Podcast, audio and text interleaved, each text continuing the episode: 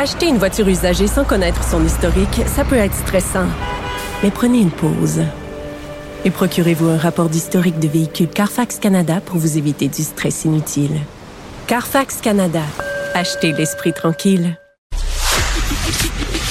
Le commentaire de Michel Girard. Une vision des finances pas comme les autres. Salut Michel. Bonjour Philippe-Vincent. Bon, là, j'ai parlé tantôt de l'aspect politique de cette taxe anti-vax. On va parler de l'aspect légal tantôt, mais je vais parler de l'aspect financier.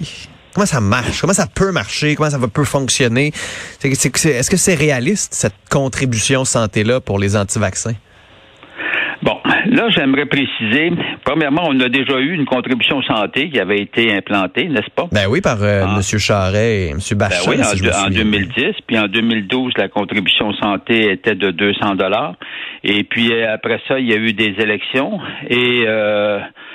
Pauline Marois, qui a été élue dans un gouvernement minoritaire, a modifié, a remodelé le système de la contribution santé de sorte que la contribution était progressive en fonction de tes revenus, allant jusqu'à 1 000 $ pour les gens gagnant 150 000 $ et plus. Bon, c'est M. Couillard qui l'a enlevé. Et c'est Couillard qui l'a enlevé en 2017. Dans le cadre du budget de Carlos Letao. Or, donc, tout ça pour dire qu'on a déjà l'expérience d'une contribution santé.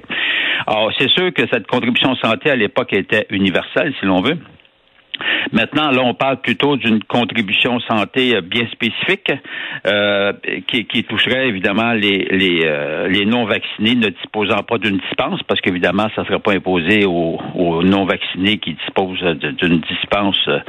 Bon, alors, mais cela étant dit, moi, j'aimerais... C'est sûr que là, on voit bien, il y a toutes sortes évidemment, d'opinions à l'effet. Entre autres, ça passera pas la rampe des traites des tribunaux, bon, prétextant que ça soit discriminatoire, etc. Bon, premièrement, faut dire que, tu vois, c'est comme dit Legault, c'est pas vrai que 10% de la population va nuire à l'autre 90% en engorgeant nos hôpitaux. La grande question, elle est là, parce que le problème, il est fondamentalement là. Alors, j'aimerais rappeler, parce que bien des gens, ils disent, bon, ça passera pas, bon, mais regarde, là, actuellement, là, dans notre système de fiscalité, il y a une panoplie de taxes spécifiques. Ouais. Je te rappelle, les gens qui fument, ils payent des taxes que les non-fumeurs ne payent pas. Oui, mais ils payent quand ils achètent leur paquet de cigarettes. Oui, ben bien sûr. Mais là, ils payent. Mais c'est différent. Ouais. Non? Ben, je sais pas, je pose la question. Là, j'essaie de... c'est-à-dire, c'est différent.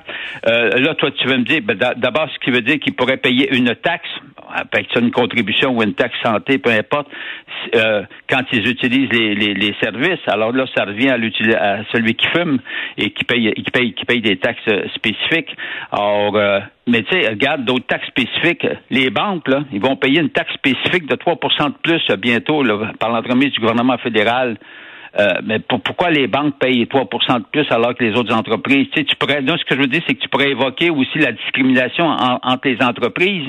Ouais. Or, bon, évidemment, moi, c'est pas moi qui vais juger ça, là, mais ce que je veux dire, il y a une contrainte, mais cette contrainte-là, elle existe dans le système actuel de fiscalité. Alors, maintenant, comment tu peux appliquer ça? Là, en lisant, évidemment, on se rend compte, on sait que le Revenu Québec n'a pas accès, évidemment, aux données de du ministère de la Santé, n'est-ce pas? La Régie de la Santé, quoi qu'ils l'ont accès pour l'assurance médicaments. Donc, la Régie transmet déjà à Revenu Québec et dit, voici ceux qui ont accès à l'assurance médicaments. L'état des gens, par exemple. Ouais. Alors, mais regarde, moi, selon moi, la question est facilement à résoudre, est facile à résoudre. Je t'explique. Quand tu remplis ta déclaration, on te pose à un moment donné une question. Es-tu résident du Québec au 31 résident du Québec au 31 décembre de 2021?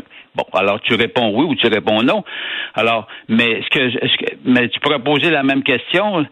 Étiez-vous vacciné au 31 décembre 2021 ou 2022, dépendamment à quel moment qu'on l'appliquerait. Alors là, tu peux répondre oui, puis tu peux répondre non. Alors, puis tu peux tricher. Le problème, c'est que si tu triches, tu crées une fraude fiscale.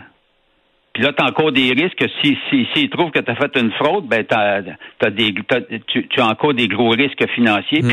Puis non, mais ce que je veux dire, c'est que on La question est pas très compliquée à poser. Puis là, évidemment, reste. C'est sûr que ça peut être.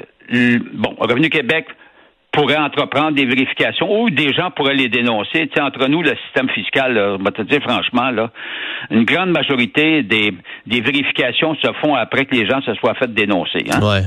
Bon, alors donc à ce moment-là, quand tu fais une fraude, ben là tu t'en vas devant les tribunaux, puis c'est une autre histoire. Donc, je ne vois pas trop de problème pour l'appliquer. Est-ce qu'on pourrait faire quelque chose, tu sais, de mensuel, par exemple, parce que l'enjeu c'est, par exemple, moi là, j'étais pas vacciné, je sais pas, au 1er avril 2022, mais je me suis fait vacciner le 4 avril 2022. Est-ce qu'il faut que je paye toute la taxe? Est-ce que ça vaudrait pas mieux de la faire, par exemple, mensuelle? Puis si jamais moi j'ai un code QR, ben t'arrêtes de la payer, puis c'est fini, on t'en parle plus, ou on envoie ça à tout le monde. Ça pourrait être une solution, ouais. Mais ça devient plus compliqué à mettre en place comme système. Okay. Le système demeure... regarde, là, le jour où tu vas introduire... Si, dans l'hypothèse, le gouvernement y va de l'avant, là, et puis introduit la contribution santé anti-vax, là, c'est ouais. Même que je l'appelle, là, moi.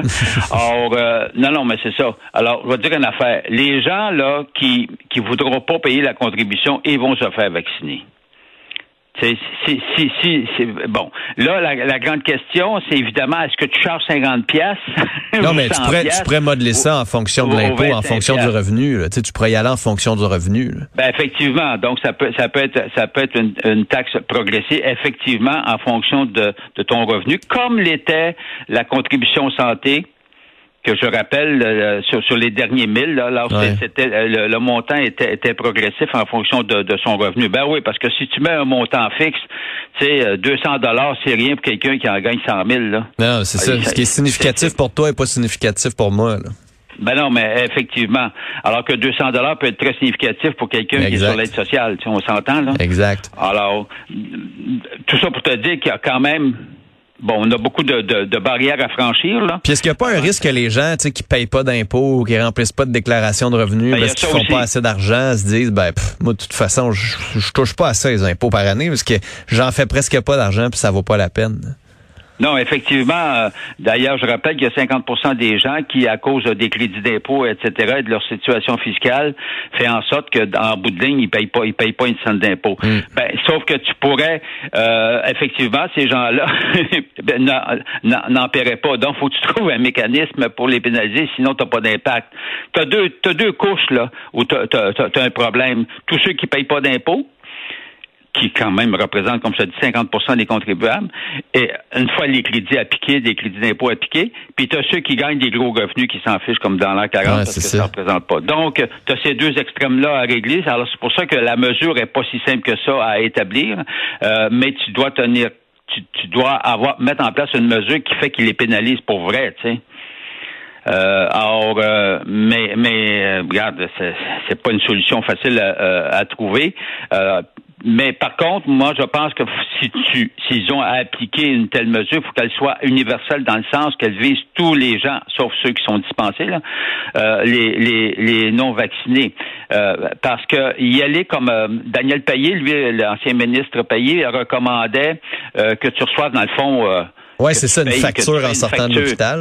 Oh. Ouais, c'est ça. Alors, c'est beau, mais là, le problème, c'est qu'il faut que tu mettes en place un système. Imagine-toi, là, il faudrait que tu mettes en place un système de facturation. Moi, je pense pas que notre système de santé est équipé actuellement pour y aller avec une facturation at large, là. Non, puis de toute façon, Michel, tu sais, ceux qui se rendent au système de santé, souvent vont dire, on le savait pas avoir su, ou si on avait eu des incitatifs avant. Oui, ils ont déjà payé avec leur santé d'une certaine façon. Fait que c'est pour ça qu'il faut le faire avant, pour qu'ils aillent se faire vacciner, et non pas pour les écœurer encore plus s'ils sont tombés malades, là. Ben non, une fois que t'es malade, là. Ben, c'est ça. Or, et comme par hasard, tu comprends plus facilement la nécessité de se faire vacciner. Ouais. Mais ça, c'est un autre débat, ça.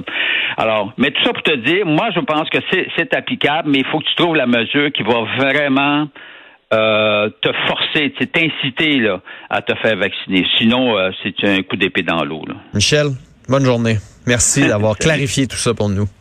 Merci. Bye. Salut.